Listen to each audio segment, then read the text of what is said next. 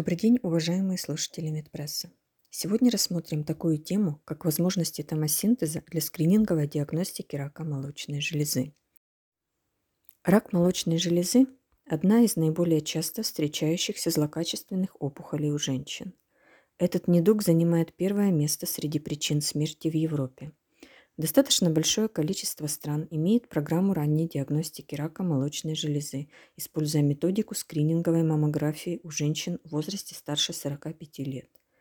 Высокая плотность тканей молочной железы определяется таковой, если она занимает более 50% всей ткани молочной железы на снимках, что соответствует категории C и D по международной классификации BURATS. При такой плотности небольшие новообразования маскируются за железистыми структурами нормальной молочной железы, что может приводить к диагностическим ошибкам. В то же время возможна и другая ситуация, когда нормальная ткань паренхимы молочной железы принимается за патологическую. Кроме того, повышенная плотность молочной железы рассматривается по данным авторов статьи как один из факторов риска возникновения рака молочной железы. Цифровой томосинтез молочной железы является одним из рентгенологических методов, который позволяет уменьшить вероятность ошибки при плотной молочной железе.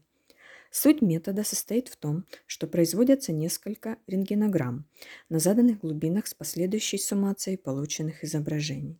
Становится ясным, что такой способ получения изображений позволяет более точно определить наличие опухоли, ее размеры и локализацию. Вместе с тем, Необходимо помнить, что увеличивая количество снимков для проведения томографии, мы пропорционально увеличиваем дозу, которую получают ткани молочной железы. По данным авторам статьи, существует всего несколько обзоров, которые показывают роль цифрового томосинтеза молочной железы во время диагностики заболеваний молочной железы при ее плотности C и D.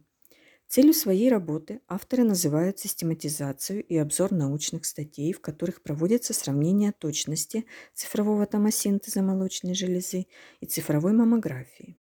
Второй задачей, которую ставили перед собой ученые, является представление метаанализа по четырем точкам – чувствительности, специфичности, Cancer Detection Rate, CDR, Recall Rate при использовании вышеуказанных способов диагностики.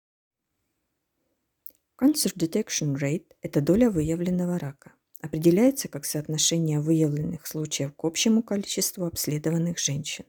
Recall Rate используется при анализе скрининговой маммографии и показывает соотношение нуждающихся в дообследовании другими лучевыми методами, такими как диагностическая маммография или УЗИ, к общему количеству обследованных женщин.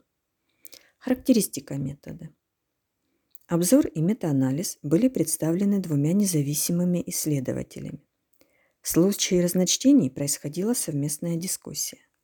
Если же не удавалось прийти к консенсусу, то в таком случае последнее слово оказывалось за третьим исследователем. Были отобраны статьи, в которых принимали участие женщины старше 18 лет, с проведенными цифровой маммографией и цифровым томосинтезом молочной железы, по данным которых были обнаружены плотные молочные железы. Исследования сравнивали результаты цифровой маммографии и цифрового томосинтеза на предмет их точности. Анализировались как перспективные, так и ретроспективные исследования. Сроки проанализированных публикаций с января 2007 года по май 2017. Поиск статей был организован в англоязычном сегменте интернета – и осуществлялся с использованием трех ключевых слов – томосинтез, 3D-маммография, рак молочной железы. При этом поиск двух первых слов осуществлялся в резюме или названии, а третье только в тексте статей. Как же происходил процесс сбора данных? Для упрощения и систематизации информации авторами была разработана специальная форма, которая включала в себя крупный массив информации. Вот некоторые данные, которые собирались коллективом авторов – тип исследования, ретроспективное или перспективное, тип маммограмм, диагностические или скрининговые, количество женщин с плотными молочными железами, критерии включения или исключения из исследования, возраст женщин, дополнительные методы диагностики, если таковые применялись, и так далее. Анализ данных. Метаанализ осуществлялся отдельно для групп с диагностической и скрининговой маммографией для исследований, где сравнивались две группы женщин и где работа осуществлялась с одной группой женщин. Также имел место анализ и по подгруппам, в которые включались данные о протоколе обследования, сопоставлялись информация на предмет изолированной маммографии или маммографии с применением томосинтеза и так далее. В результате таких поисков 608 статей были отобраны по резюме и заголовку и 63 по содержанию текста. Из этой массы исследований были отобраны 16 работ, которые соответствовали критериям для будущего анализа. В дальнейшей части этого раздела авторы очень подробно описывают отличия в разных статьях, а также критерии их оценки. Более подробно с этой информацией можно ознакомиться в оригинальной версии работы, ссылка на которую находится в начале обзора. Отметим только самые интересные, по нашему мнению, моменты. Авторы отмечают, что цифровой томосинтез молочной железы и маммография имеют различные показатели чувствительности – так, томосинтез показал результаты от 84% до 89%, что выше цифровой маммографии от 69% до 86% соответственно.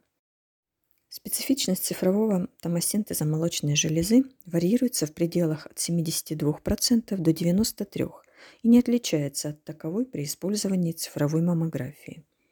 За исключением одного исследования, все работы показывали одинаковый CDR, вне зависимости от того, применялся ли томосинтез один или в сочетании с цифровой маммографией. Вышеуказанные результаты характеризуют диагностические процедуры. Что касается скрининговых методов, то там результаты следующие. CDR показал значимую разницу при применении цифрового томосинтеза в сочетании с цифровой маммографией и без нее по сравнению с использованием только маммографии. Также исследователи отмечали значимое уменьшение recall rate при проведении томосинтеза по сравнению с цифровой маммографией. Обсуждение результатов. В этом разделе авторы напоминают нам, что для анализа были выбраны 16 исследований, 5 диагностических и 11 скрининговых. Было проведено сравнение методов цифрового томосинтеза молочной железы и цифровой маммографии у женщин с плотными молочными железами на предмет сравнительного изучения CDR, recall rate, точность и специфичности. Было обнаружено, что цифровой томосинтез с дополнительным проведением цифровой маммографии или без нее показывает сопоставимые результаты с моноисследованием цифровой маммографии.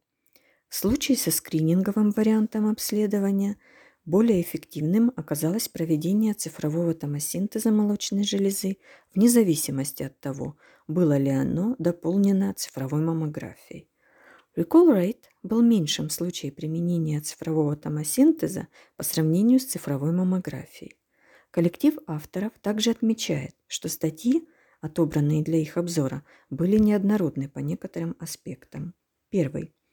Некоторые исследования включали как бессимптомные, так и симптоматические случаи, а также повторное обследование женщин, что могло дать неточный результат. Второй. Ретроспективные исследования обычно включают в себя однократный просмотр, в то время как перспективные представляют данные после проведения двух просмотров, что могло увеличить CDR. Третий. В статьях из Соединенных Штатов Америки применялась система Burets, в то время как европейские авторы не использовали ее. Кроме того, Burets не была унифицирована для всех исследований. Так, некоторые авторы рассматривали Burets Zero как единственный результат, включенный в исследование. В системе Burets категория 0 означает необходимость дообследования, что автоматически включало все случаи в recall rate – в то время как другие авторы рассматривали кроме категории 0 и другие категории, что приводило к снижению recall rate. Четвертый. Все исследования, кроме двух, использовали только просмотры для оценки цифрового томосинтеза молочной железы. Пятый – короткий оценочно-временной промежуток всех анализируемых исследований.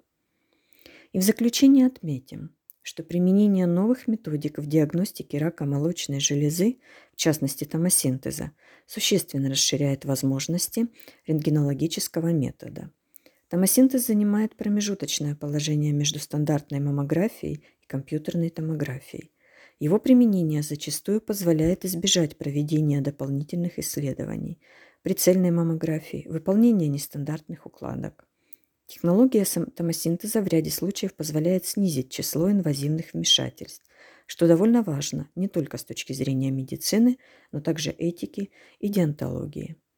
Однако стоит помнить о лучевой нагрузке, которую оказывает любая методика рентгенологического исследования, в том числе и томосинтез.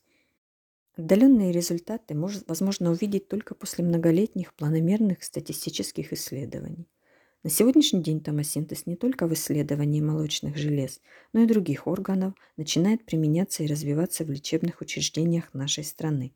Поэтому использование его должно быть по необходимым показаниям, как, впрочем, любой диагностической процедуры. Спасибо вам за внимание.